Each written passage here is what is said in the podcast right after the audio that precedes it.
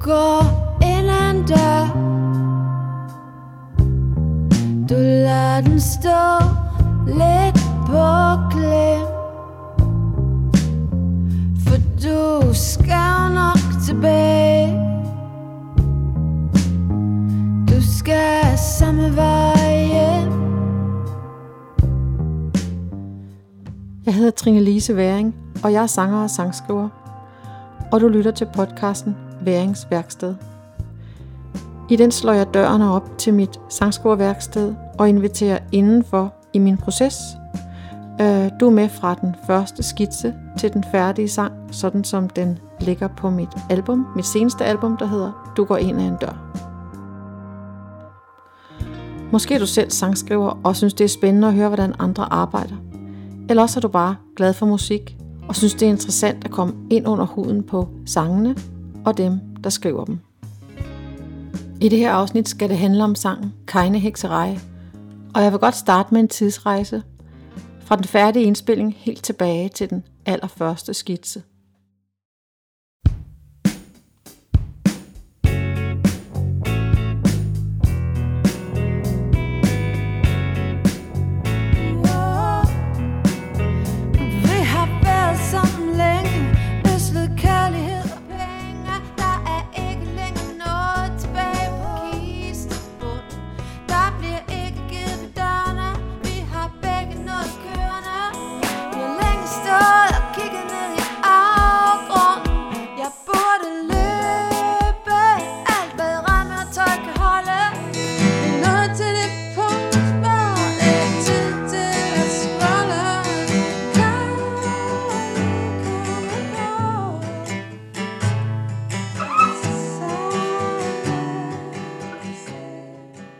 Keine det er sådan en sang, som har været i gang over altså virkelig mange år. Jeg kan se, at den allerførste demo, som er sådan med engelsksproget sludertekst henover, den er fra 2009.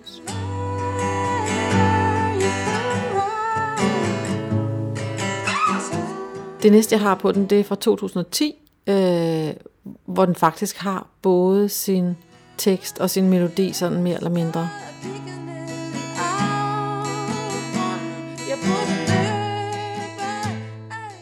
Det man så også kan høre, det er, at den er, det er et 6 8 nummer, og det er det jo slet ikke endt med at blive.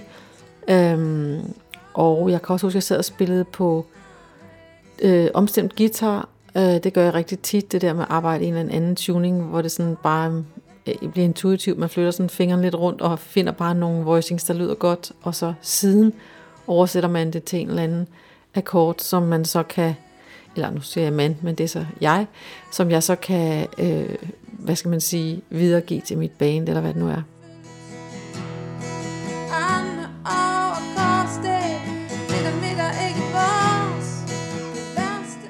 Og jeg kan huske, at jeg sad og arbejdede med den her sang øh, i et sommerhus på Bornholm, og det var isvinter, og jeg, kunne, jeg var faktisk nede inde, og øh, jeg skulle lave sådan lidt demo eller præproduktioner til det album, som jeg var i gang med dengang. Altså nu snakker vi 2010 stadigvæk.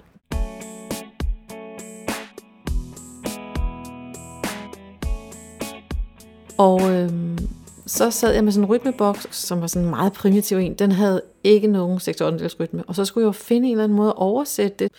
Og derfor kom det der 4 4 fjerdedel øh, tempo, men blev lidt mere R&B-agtig, end det jeg oprindeligt havde tænkt, som var sådan meget folk øh, 6 8 del. Jeg tror, at fjerdedelen er cirka de samme, men jeg strakte ligesom bare, jeg prøvede at synge den der melodi, som jeg nu havde fundet, hen over et beat, der bare var i fire. Du burde løbe Alt hvad ramme og tøj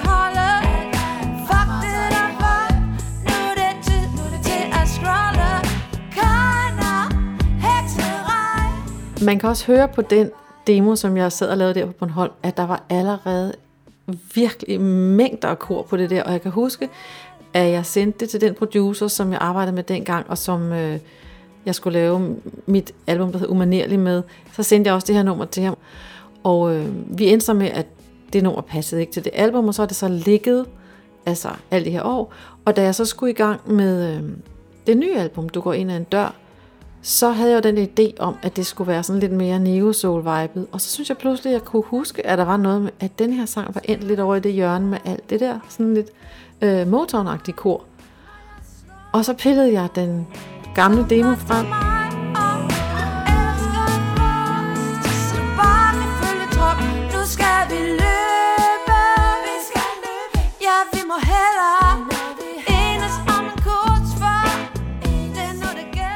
Kejnhekserej er jo en sang om sådan et lidt slidt parforhold, hvor man møder øh, det her par lige der, hvor de sådan skal tage stilling til, om ja, skal vi kaste håndklædet i ringen, eller skal vi tage os sammen? Vi har været sammen længe, øslet kærlighed og penge.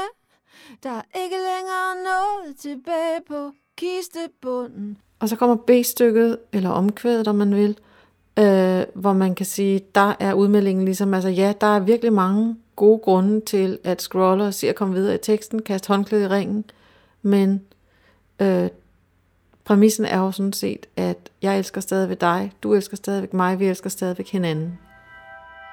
Jeg elsker stadig dig. Vi har glemt alt det, vi... C-stykket, det er sådan, det er mere sådan forsonlige stykke, både sprogligt og også i musikken, som er sådan mere flydende og, og sådan mere rar på en eller anden måde. Og øh, teksten siger noget om, hvorfor de her to mennesker faktisk også er gode for hinanden. Øh, hvor resten af sangen jo sådan set har alt muligt at gøre med, hvorfor de ikke er gode for hinanden. For jeg holder dig til ilden, og du holder fast i mig. Jeg tvinger dig til nærvær, om du vil det eller ej. C-stykket kommer tilbage igen, øh, nu som trompet feature sådan på et hav af kor og orgel, kan man sige. Og øh, det faldt mig på en eller anden måde indløs, og det var sådan, det skulle være, at det var mig Beat Gursorter på sin trompet, der skulle spille det stykke. Og jeg tror også, det hænger lidt sammen med, at der var sådan et eller andet øh, af det sene C.V. Jørgensen, hvor der er rigtig meget trompet, der sådan lurede i mine øh, forestillinger om det stykke.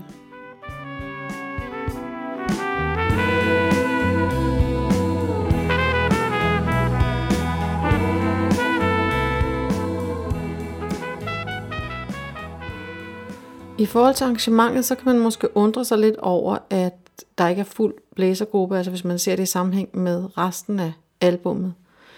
Men det er jo fordi, det her album er født som en live-koncert, egentlig som et bestillingsværk øh, til en specifik festival, øh, så jeg skulle skrive en times musik. Og derfor var dogmet ligesom, at det skulle kunne spilles live. Og da man ikke kan både blæse og have mel i munden, eller helt specifikt øh, spille trompet for eksempel, og synge samtidig, jamen så øh, blev jeg nødt til at reservere mine blæsere til at synge, i og med at nummeret var født med en masse kor, som jeg ikke rigtig ville give køb på. Og derfor var der ligesom kun baritonen til over, som jeg kunne bruge.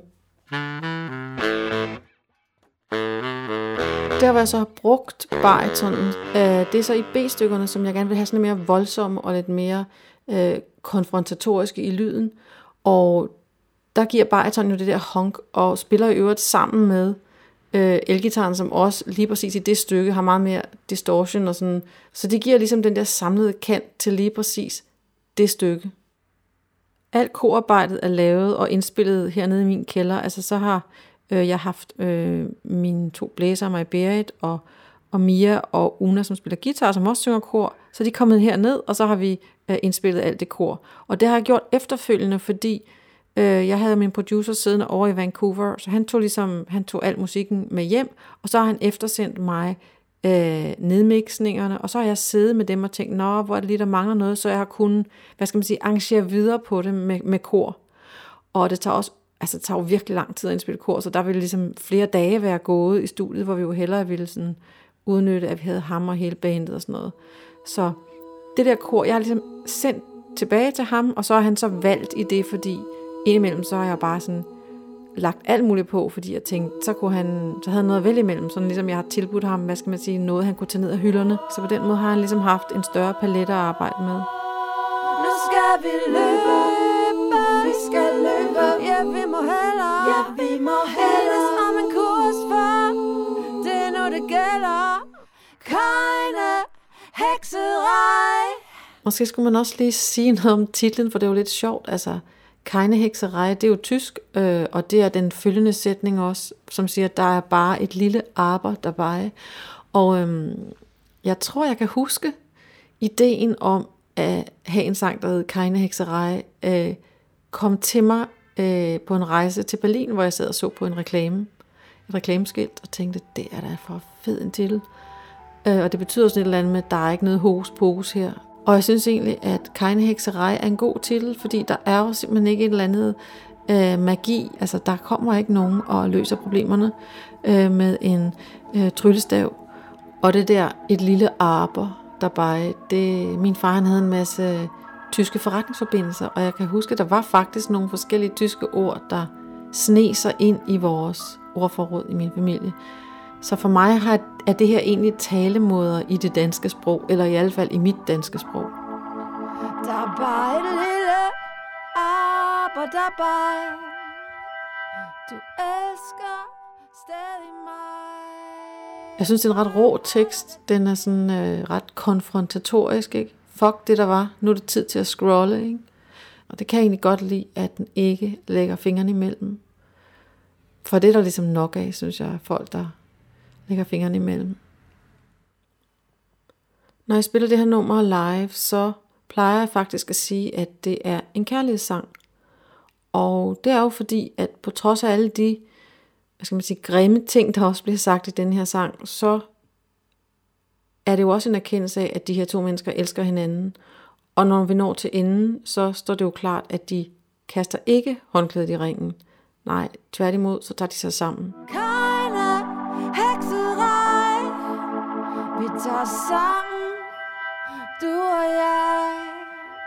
Vi tager sammen, du og jeg. Nu er vi så nået til vejs ende, og det er blevet tid til at høre Keine Hekserej, sådan som den ligger på mit album.